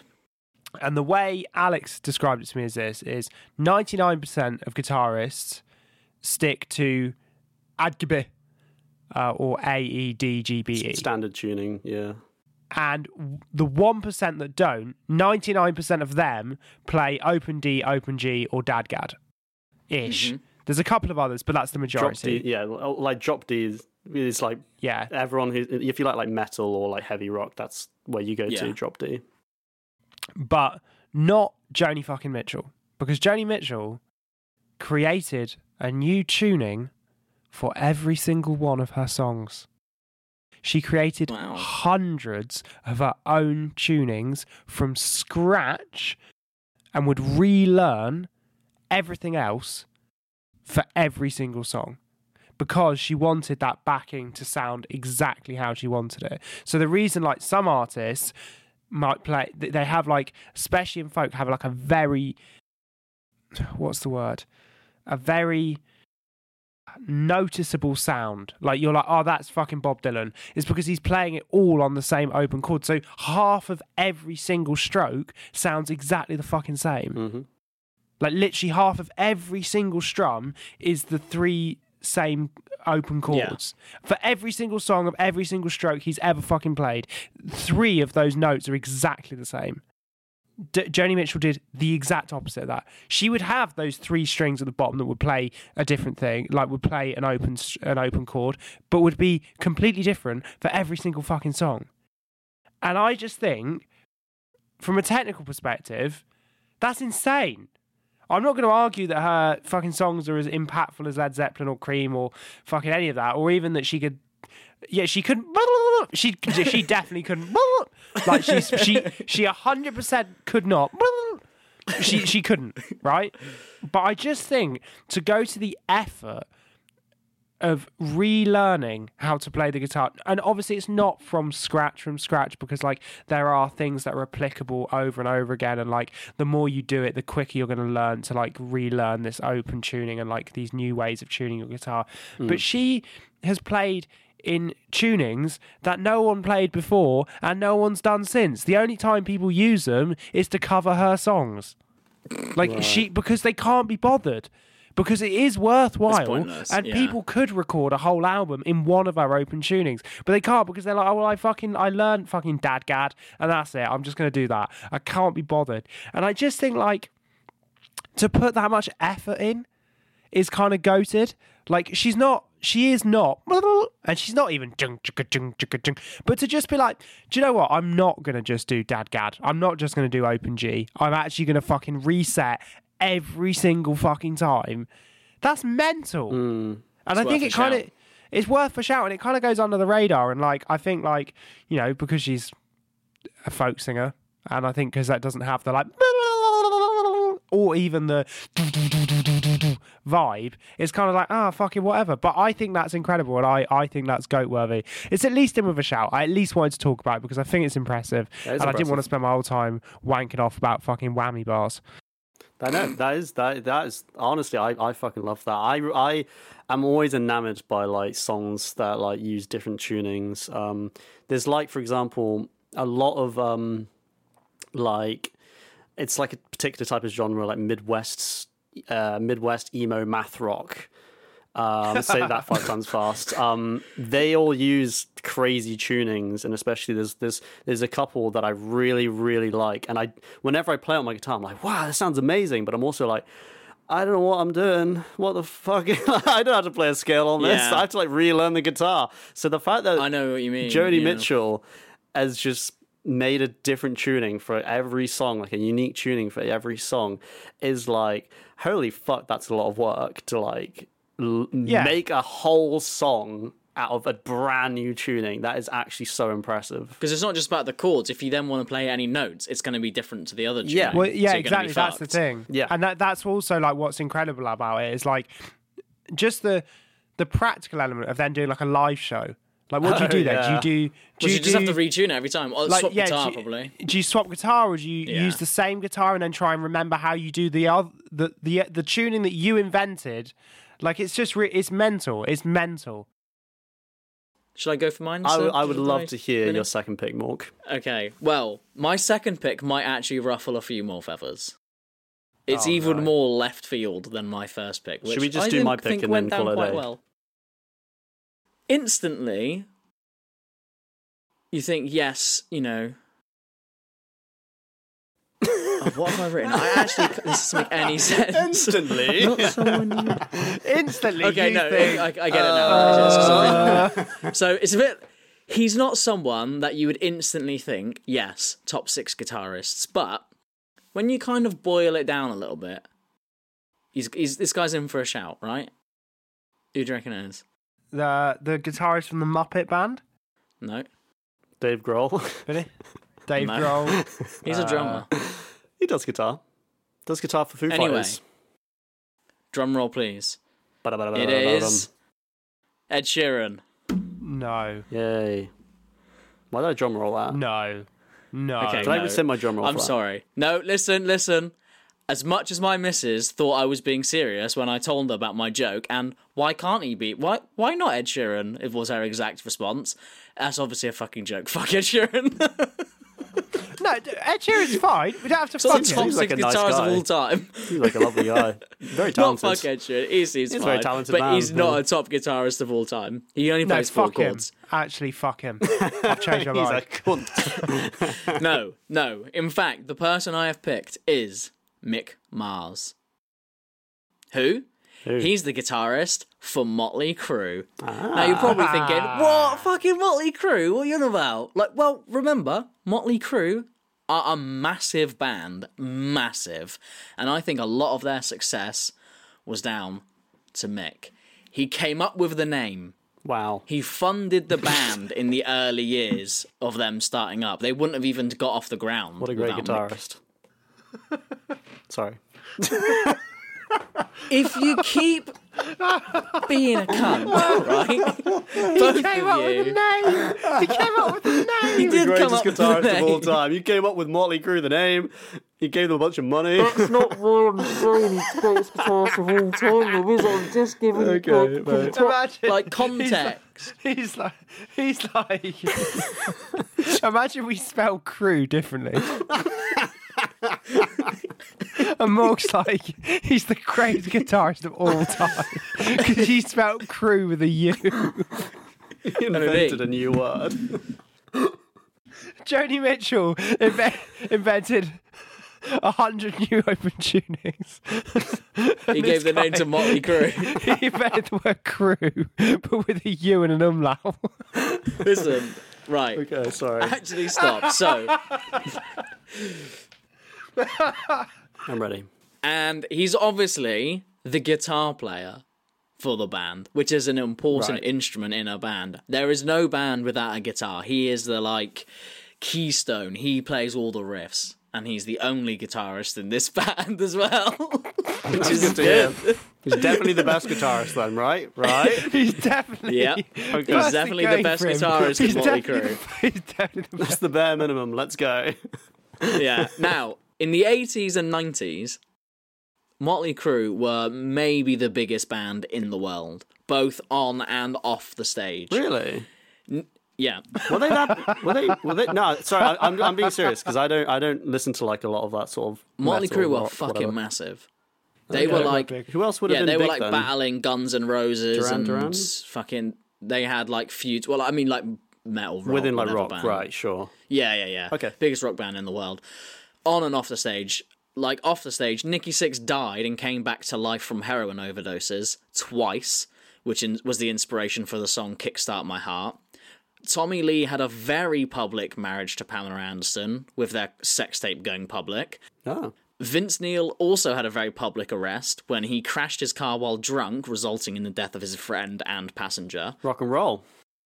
It was fucking rock and roll. Listen to The Dirt. It's a fucking great book. Um, all of this, as well as world tours and some of the biggest songs of those decades, makes you massive. But notice how one name didn't get mentioned in big controversy, and that's Mick. Now, I know that Mick did have like problems, he had relationship problems and substance problems, whatever, but nothing compared to the scale of those other degenerates. Yeah. like doesn't even come close. Like i said just three lines. There's an 18 hour audiobook about all the fucking crazy shit those guys got up to. And the reason is is because mick is all about the music man. That's his drug which is cheesy i know but And like it really true. it really is true like also, drugs are his drug. Also drugs, also substance. i don't think he did that much drugs Didn't you say he had issues with substance abuse? he was like probably an alcoholic Yeah. So. but I don't think he was a massive drug addict. So it's But anyway. if you it's fucking if you compare it to Motley Crue, it's nothing. He's a Yeah, fucking no, like he's- pussy hole. He's practically in the fucking church. Now classics like Kickstart My Heart and especially Live Wire is just a pure headbanger. Like I absolutely love that tune. Stick Live Wire on whenever you're in the car, and I guarantee, like three minutes in when the guitar starts playing, you'll accidentally be doing hundred miles an hour, not realizing where you're going, just fucking rocking out. It's an a it's a fucking kicking tune. it's like Freebird. sometimes call um like Motley Crue like glam rock. Like that is not glam rock to me. That is just an absolute banger. Live Wire is a certified banger, and a massive part of that is the guitar playing. Like those songs fucking rock because Mick can absolutely shred the guitar. And he would play with so much noise and distortion sometimes that during the recording of the Dr. Feelgood album, Aerosmith were actually recording the album Pump in the same studio. And they kept coming like kind of next door, or whatever, and telling Mick to like shut the fuck up and turn off his music because the audio was bleeding through. Like his distortion stuff was so he had so many amps plugged in, it was bleeding through into their record. Jesus. Rock and roll. eh? And um, obviously Mick, yeah, he's a nice guy, but he's still a member of Motley Crue, so he just told Aerosmith to fuck off. Basically, he's not doing it. And you can actually hear in the mix somewhere of that Aerosmith album Mick's guitar. So if you like boil it down and listen to it properly, they couldn't scrub it off the record completely. You can hear Mick's guitar playing in the background which is really cool. Yeah, I think that's really cool. Um, but he's not just a rocker. He's not just a fucking He whoa, also came up with the name. yeah, rock. He started out blues, pure chill. As a blues guitarist, he did many. Um, he was in many blues bands in his early years before he went into rock, and he started off as a blues guitarist. A lot. I feel like a lot of rock guitarists started off with blues. Yeah, yeah, yeah, definitely, yeah. So he's really he's a really really talented and really underrated musician and guitarist, and I think that Mick is just a fucking beast. And during his entire life and his entire career, he has achieved that level of success as being the guitarist for Motley Crue, while also struggling with this thing called ankylosing spondylitis which is a chronic inflammatory form of arthritis that mainly affects your spine and pelvis. And he was diagnosed with it when he was 17 years old. And it increasingly impaired his movement and caused him like insane pain every day for his entire life. It never goes away. There is no cure. Wow. And it caused his spine to actually freeze and get s- and squash itself. So he's like uh, inches shorter than he was like even like 10 years ago and then 10 years on that like he's just basically being crushed No- by his body And that wasn't because he went down a Butlins slide with some like pennies in his pocket. no we're sure about that? We're definitely sure about that. Because my mate's dad's uncle's girlfriend's wife. He actually knows him, right? And he found the super lube, mate. And he went shit down maybe so mick fast. mars is the geezer from the butlins He's the guy from urban Butlins. legend um but no seriously he is actually he was so rich. Because he was so rich from Motley Crue. He had so many coins. Had all sorts of pockets he was going to go to the arcades and his mate was like go down the fucking slide first he's like alright then he broke the sound barrier on the way down. just got crushed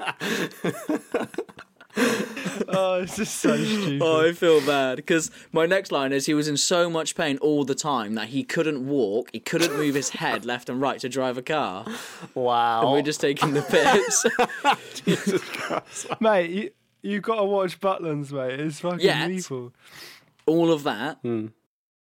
all of imagine all that pain you're in, all that going on in your body. I'll try. He still, he was still the guitarist for Motley Crue. Hmm. One of, if not the most intense bands of all time because of their lifestyle. Like, not just playing like on stage they'd be fucking rocking out going crazy but then they'd get off stage and they'd just do drugs all night and go fucking mental and do all this crazy shit and smash up hotel rooms and snort lines of ants with Ozzy Osbourne while he's in a dress on the side of the pool and Mick Mars is like his body's like imploding while doing that for 42 years and still rocking out every single night it's fucking mental to like have those conditions and be in that band and he's just a really hard done by guy. Like he's really underappreciated. Motley Crue get fucking memed all the time, and I actually think loads of their songs are sick. And mainly, I listen to them for the guitar. And like this year, he's actually being sued. uh, No, he is actually suing Motley Crue um, after he retired from touring due to his poor health because the guy's fucking seventy one and his bones are like He's twisting and breaking. in every- 71? He's seventy one now. Yeah. Oh, God, I didn't realise they were that old. So he's been playing for 42 years in Motley Crue, and he's gone, I can't fucking take it anymore. My body just won't do it. Like, I'm an old man. I don't need to do this shit anymore, basically. I don't care about money, whatever. Hmm.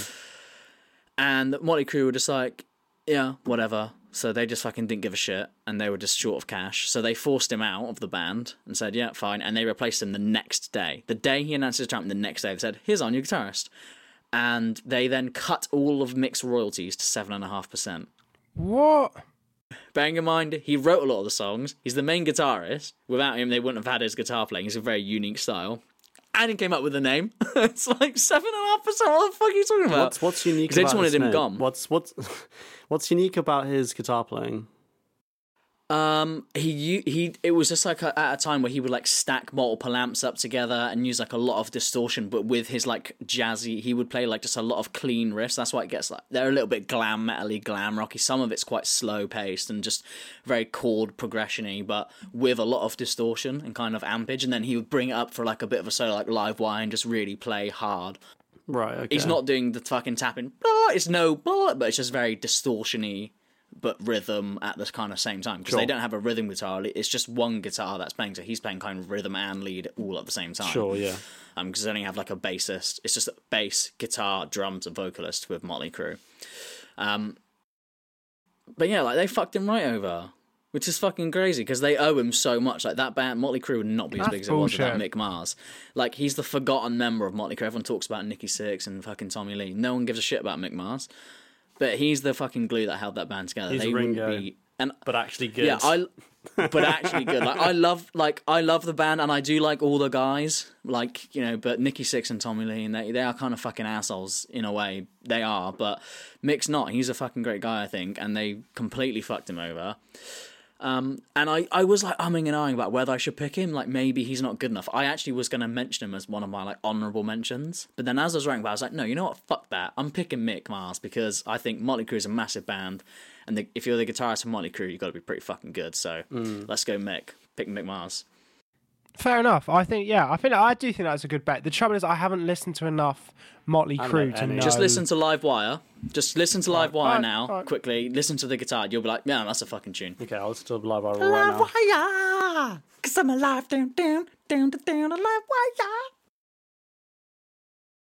But it's interesting what you said about Motley Crue like fucking them over because it always. Really bad, yeah. They fuck over everyone they meet there. They're such assholes. But that's the thing is sometimes when you get like a group of people who are arseholes and you think they're going to be like arseholes, but they're in it together. They're like thieves honor, but they're not. If They're you're not thieves' you're honour. arseholes. That's the thing. Like I'm, ne- I, I'm always shocked by how shocked people are. I'm like, but these people are cunts. Like they, they they've always been cunts. Rock and roll is very cuntish, like by nature. So That well, that's the thing. You think like, yeah, we're cunts, but we're like cunts as a group versus Yeah, the yeah. world. Like Like we'll stick together no matter but it's what. not like that. No, if you Motley Crue are the worst brotherhood ever in history. Like all this horrible shit happened, and they just didn't give a fuck about any of them. Like when Vince Neil killed his killed their mate, he went to prison and stuff, and so they just kicked him out of the band straight away and just deleted his number and didn't even ring him and just fucking forgot about him. Mm. And then he came out and he was like, "Guys, fucking help me!" Like I'm trying. He was trying to be sober and do this, and they were like, "Oh, fuck off, mate!" And they were just like, just shooting up heroin, like, "Oh, no one cares about you, mate." Basically, they just fucked him over. Yeah, it's unbelievable. They just yeah. they couldn't give a shit about any of them. But yeah, there you go, Vinny. Bring us home. Right. Yeah. So last time, you know, I went for Wes Montgomery. He's a jazz musician, not what you'd normally see on the list of greatest guitarists of all time. And I don't even think I saw him or any other jazz guitarist on the Rolling Stone top 100, which kind of shows how rock centric Rolling Stone are, obviously. But for this one, I'm going to go with a pretty more, much more standard pick, one that definitely shows up a lot, a lot, a lot on all of these lists, and for very good reason. So it is genuinely probably impossible to find a rock guitarist from the 60s or 50s who or even the 70s who wasn't directly inspired or influenced by Chuck Berry. The Beach Boys, Rolling Stones, and the Beatles all had their songs in their discographies that were literally just complete covers of Chuck Berry songs. And Keith Richards, McFly. Martin McFly, yeah, exactly. Keith Richards even once said, "It's quote, it's very difficult for me to talk about Chuck Berry because I lifted every lick he ever played. This is the man oh, Really? who started it all." End quote.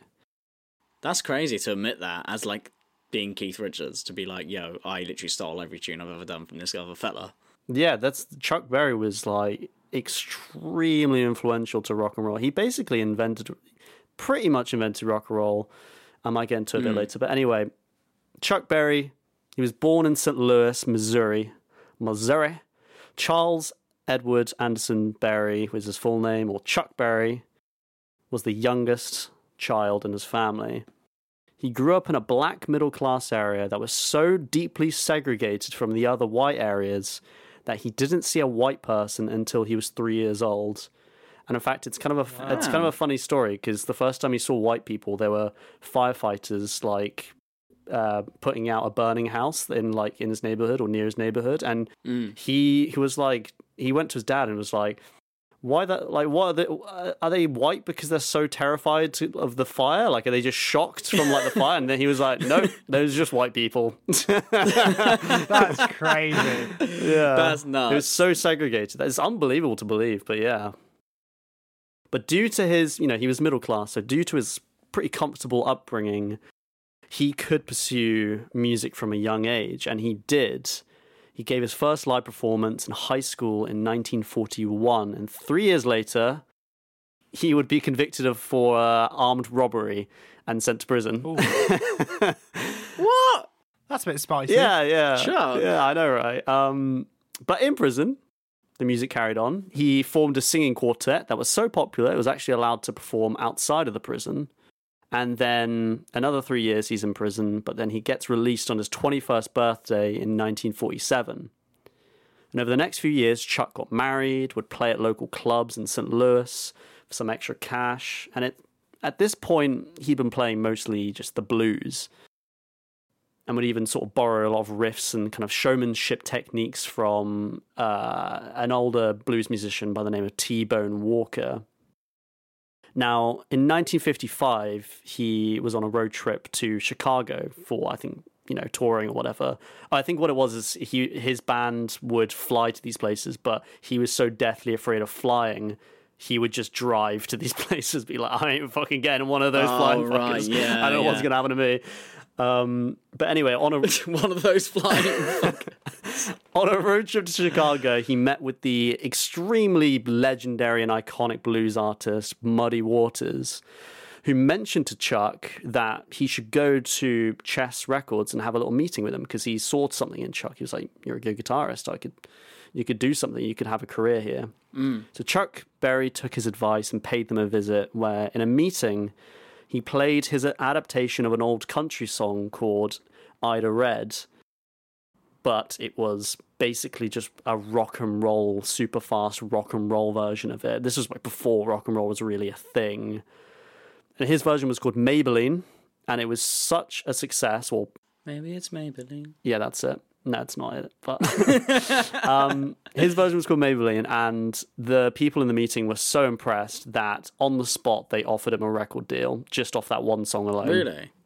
Yeah, yeah. Because I just never heard. Yeah, like I said, I guess if rock's not really been a thing, they'd be like, "What the fuck is that?" Like, yeah, you can come on. Well, yeah, I'm going to get into this. So, although most music historians do believe he didn't necessarily technically invent rock and roll, the first rock and roll song Yeah. was actually a song called Rocket 88 in 1951, which I think is also maybe the first song to ever use distorted guitars. Right. Okay. Well, Maybellene in 1955 is still considered like a pioneering track. One of the. Yeah, yeah, and and Rolling Stone magazine did write about Maybellene saying, uh, "quote Rock and roll guitar starts here." End quote. And if, you know, as we discussed before, they are the peop- They are the rock and roll people, so they probably know a thing or two. I feel like sometimes the first thing isn't quite the first thing. Yeah. It's not Yeah, the, it quite the doesn't- final version of the actual might first not thing. That's catch the kind as of the much. first thing. People don't hear it as much. Yeah, maybe it's not yeah. as popular. But then Maybellene comes out, and that's a that's a hit. People love it. Everyone's like, "What is this thing? I've maybe never heard this, or I kind of heard this before, but this is like really good." Well, yeah, Maybellene sold over a million copies and reached number one on the Billboard's Rhythm and Blues chart. And after that, Chuck Berry just went from strength to strength, releasing songs like Roll Over, Roll Over Beethoven in 56, and of course, the iconic Johnny B. Goode in 58. Ah. Great song. That is a fucking tune. Go, Johnny, go. I do prefer Marty McFly's version, if I'm being brutally honest. because he's white, you racist? Anyway. You. No. It's because he like comes back from the grave to like stand up, where he's like goes and goes, you know that bit. Yeah, yeah. Because like this, the timeline's been like corrected. he's Yeah, not gonna yeah, die. yeah. He's, like, so he, fading from zooms back up existence, again. yeah. He starts playing. My uh, my favorite uh, Chuck Berry song is definitely you you never can tell. C'est la vie, c'est the old folks, it goes to show you never can tell.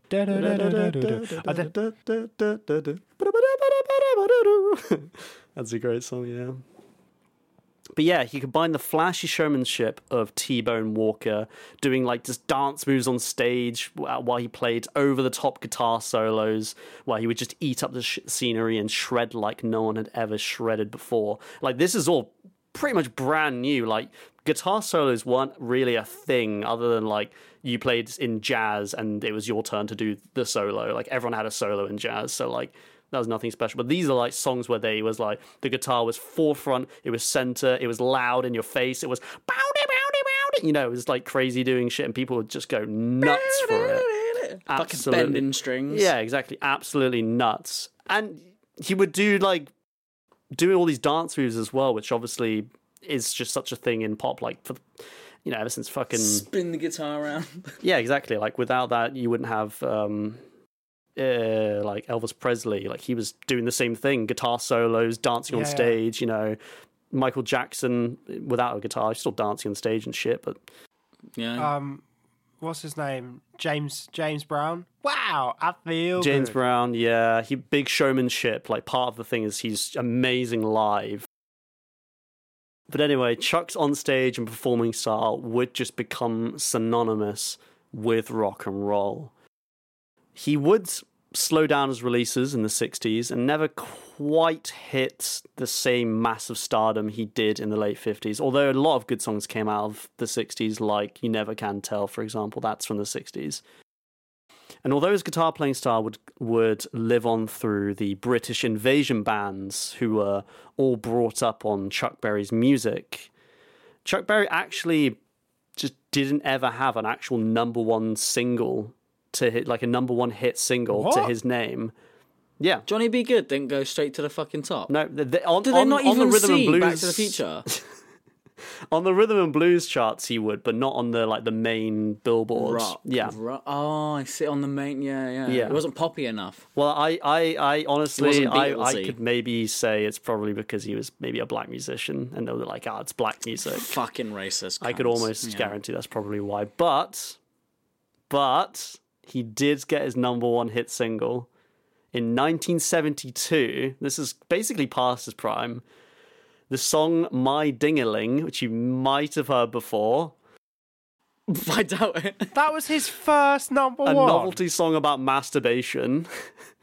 No. I was gonna say, is that about his cock? yep. No, it's my not. dingaling, my dingaling, I want you to play with my dingaling. Yeah, that was his first number one hit one, and Oh only. God. Yeah, Oh no, that's worse than not having any. but uh, it's I, so thought, I really thought you were going to say it was when he did something with John Lennon because he, him and John Lennon got on really well, didn't they? yeah, they obviously John Lennon like grew up on his music, so he was like, he is my hero. Oh my god, they're loving it. I'm just listening to my dingaling. The crowd's going fucking crazy. I know it was like it was huge for some He's reason. He's not even singing the songs. They're just going my dingaling. It's um. Have you seen that video of uh, uh, John Lennon and fucking Chuck Berry and Yoko starts screaming? Yeah, And then Yoko's just like, and she just like unplugs her mic. someone like Yeah, mutes her yeah. mic. Yeah, it's so Someone funny. mutes her. Yeah. Yeah, because Chuck Berry's like, what the fuck? You, you can that? hear She's them just like they're singing like like ah Memphis DC or whatever, and then you just sort of go oh, and she's going ah. Someone literally meets her mic at some point and just like what a hero. Yeah, yeah. Because then she's still going and you can't hear her. and Yeah, yeah. like, you can kind of see Chuck Berry, like, there's a glint in his eye where he's like, I like I I appreciate Yoko Ono for being very experimental and being very she's very renowned for being innovative and very experimental when no one else was and she inspired loads of people and all that great stuff but you don't just do goat noises over a rock and roll song like I'm sorry there's there's a time and a place honey and this is not the doesn't matter how experimental you are, doing armpit farts over anything is not acceptable. Oh, but it's never been done before. Nobody cares. also, I just don't like anything she does. I accept that it might be groundbreaking. I mean, I don't just like don't it, enjoy but it. like, yeah, I, Yeah. I I respect its experimentation. I expect, I respect. it. Yeah, that's fair. Yeah. But anyway, despite all of that, Chuck Berry's contribution to rock and roll guitar playing is it's kind of immeasurable.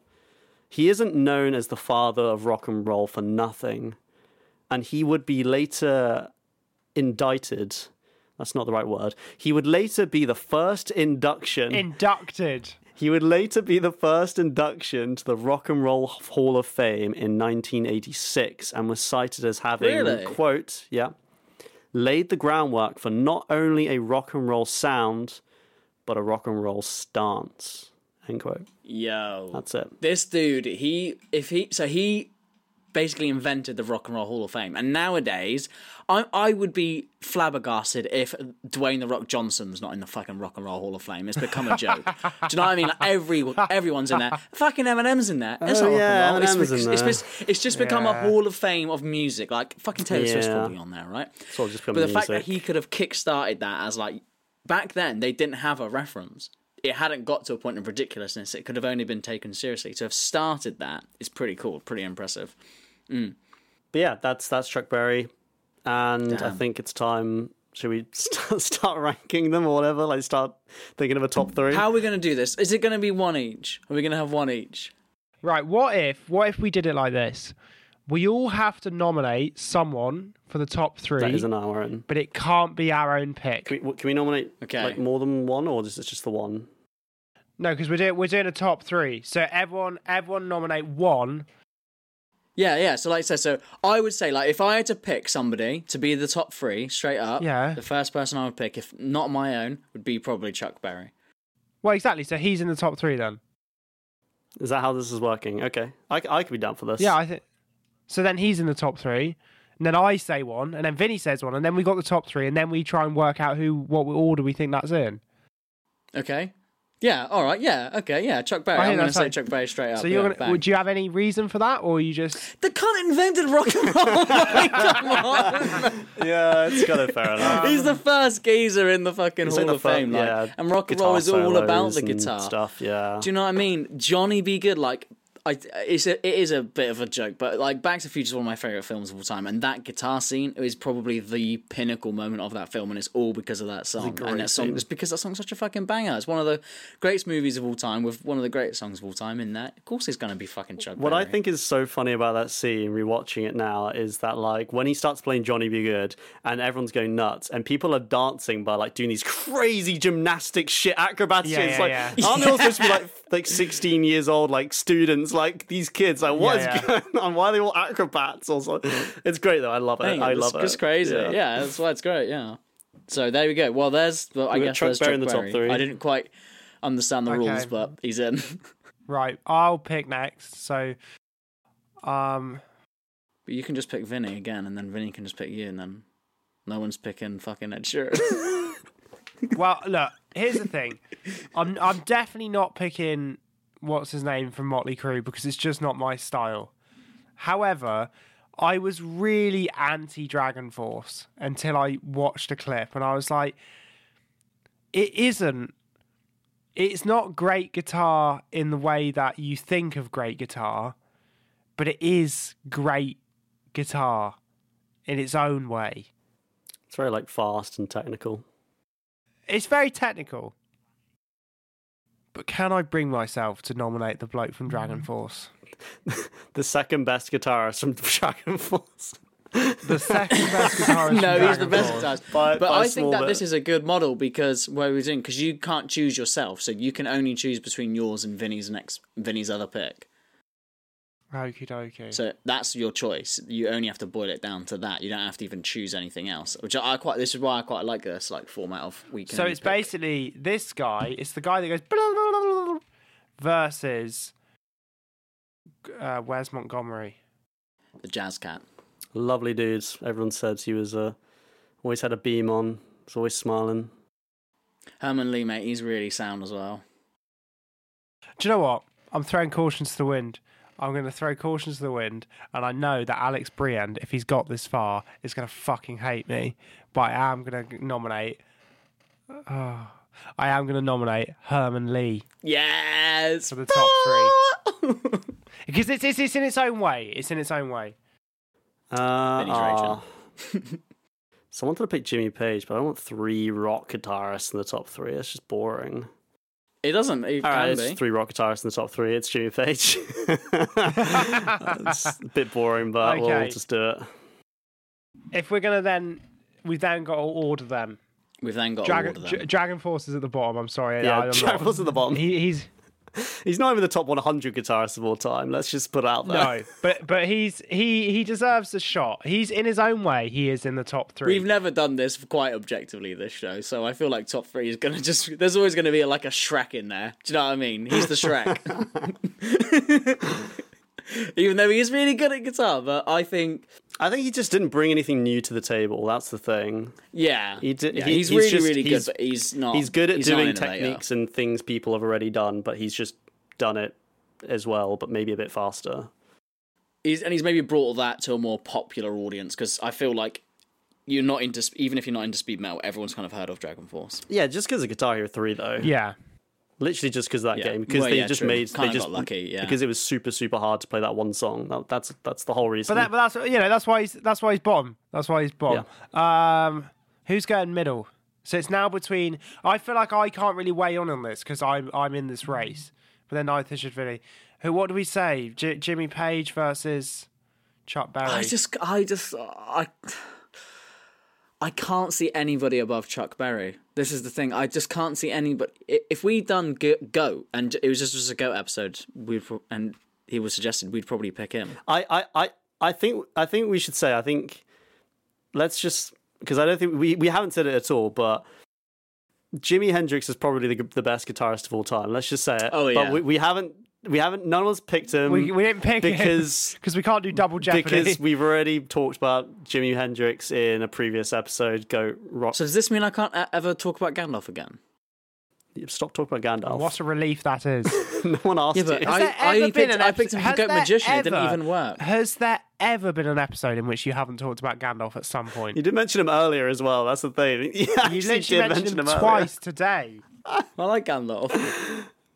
He doesn't like you though. Um, doesn't return your calls.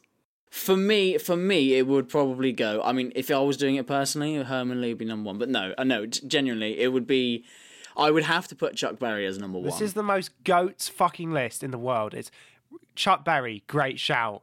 Fucking Jimmy Page, great shout. And I don't know his name, the man from Dragon Force. I do know his name. That's the fucking top three. That's what I'm going to say to people when I go back to work on Monday. and They say, His "What name do is you do Herman Li. three?" Some bloke called Herman who goes, blah, blah, blah, and also Jimmy Page and Chuck Berry. And people Yeah. are going to go, well, what about Jimi Hendrix? And I'll say, oh, we couldn't do him because of a fucking technicality. So now the man from Dragon Force.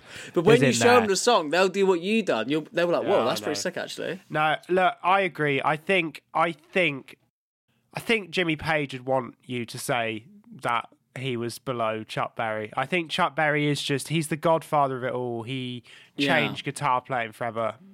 I can't see anybody really beating. Maybe yeah, maybe Jimi Hendrix. But if we're putting this in a, in its own vacuum now, I can't see anybody beating Chuck Berry as like not only a wicked guitarist because he played sick tunes, but innov- the innovation like is insane. Like what he done to change the world. Like if He you look at the butterfly boxes. effect, if you took Jimmy pa- uh, Chuck Berry out of the equation, you might never have Jimmy Page or Herman. I don't, don't think you would. I, I don't think you would. I actually don't think you would. So You know what I yeah, mean? that's So, so, true. it's and and also, him. he paved that way for like I'm gonna do blues and then I'm gonna do fucking rock and roll. Like that's that's what and that and that is like for a long time. That is like that kind of is Led Zeppelin's whole thing. Is like That's the let's do a pathway to being a guitarist. yeah, it's what Mick Mick Mars did. Yeah, exactly. So without him, we wouldn't have. And No. also, Thanks, Chuck Berry, for. I think the worst bit is like the best bit is And I I guess is like, the morning before the I time think- before the light. I think I think Chuck Berry would probably quite like it. I think he'd be like, oh yeah, fuck, that's sick. He'd, probably- he'd 'Cause think I- it was sick. because I think that's also the thing is it's quite easy to like hero worship and put people on these pedestals as though they were doing something like mystical. But he was just fucking about. He was just having a good time, and he probably would look at those done that guys and song, be My like, Dingaling. "Ah, "Yeah, he wrote fucking my dingaling." You can't get too up on your high horse. It's actually really funny because it's is because he I think he died in I want to say 2017, sometime around there. But he, Really? Yeah, yeah, he lived a pretty big life to be fair, like a long life. Um, but Oh, right. I thought he died in like the 80s for some reason, but yeah. No, no, no. Um, and he was asked about it. In, I think it was 2010. He was asked about like my Dingaling, and he said like, "Oh yeah, it's like one of my favorite songs that I ever made, my Dingaling." And it was what it was is because he actually always secretly wanted to be a comedian, and so he really liked the idea of making Ah. comedy songs. Uh, but Because he's just a funny lad, basically. he, yeah. he said he just loved making the audience laugh, but also he invented rock and roll, so that's what he's actually known for. That's just fucking crazy, yeah. Ch- Chuck Berry, you gotta be number one, man. on that note, that's been Goat's top three guitarists. I'm pretty fucking shattered after that beefy record. we might need to see if we can tinker around with it, but We'll polish Yeah. around with the top three. as much, yeah, I, I, I liked this record very much. I enjoyed chatting shit with you boys about I enjoyed guitaring, chatting shit with them. and Yeah, Yeah, and I enjoyed too. shitting on Mork for his bad picks. Me too. they were That's the most important because one of them were made the top three. So Anyway, let's fucking end this. I'm tired. I'm really hungry. I haven't eaten. All I've eaten today is a bottle of Huel and some beef jerky. That's where I'm at. So I'm quite hungry. Yeah, I reckon get some food. I would love some beef jerky right now, mate. Though seriously. Give you some beef jerky. Anyway, on that Right, bombshell, cool. Right, should we Next end this? week, All right. it's classic you, ghosts bye. next week, I believe. Love you. bye. love Bye. you, bye. Love you, bye. Love you. Bye. Bye.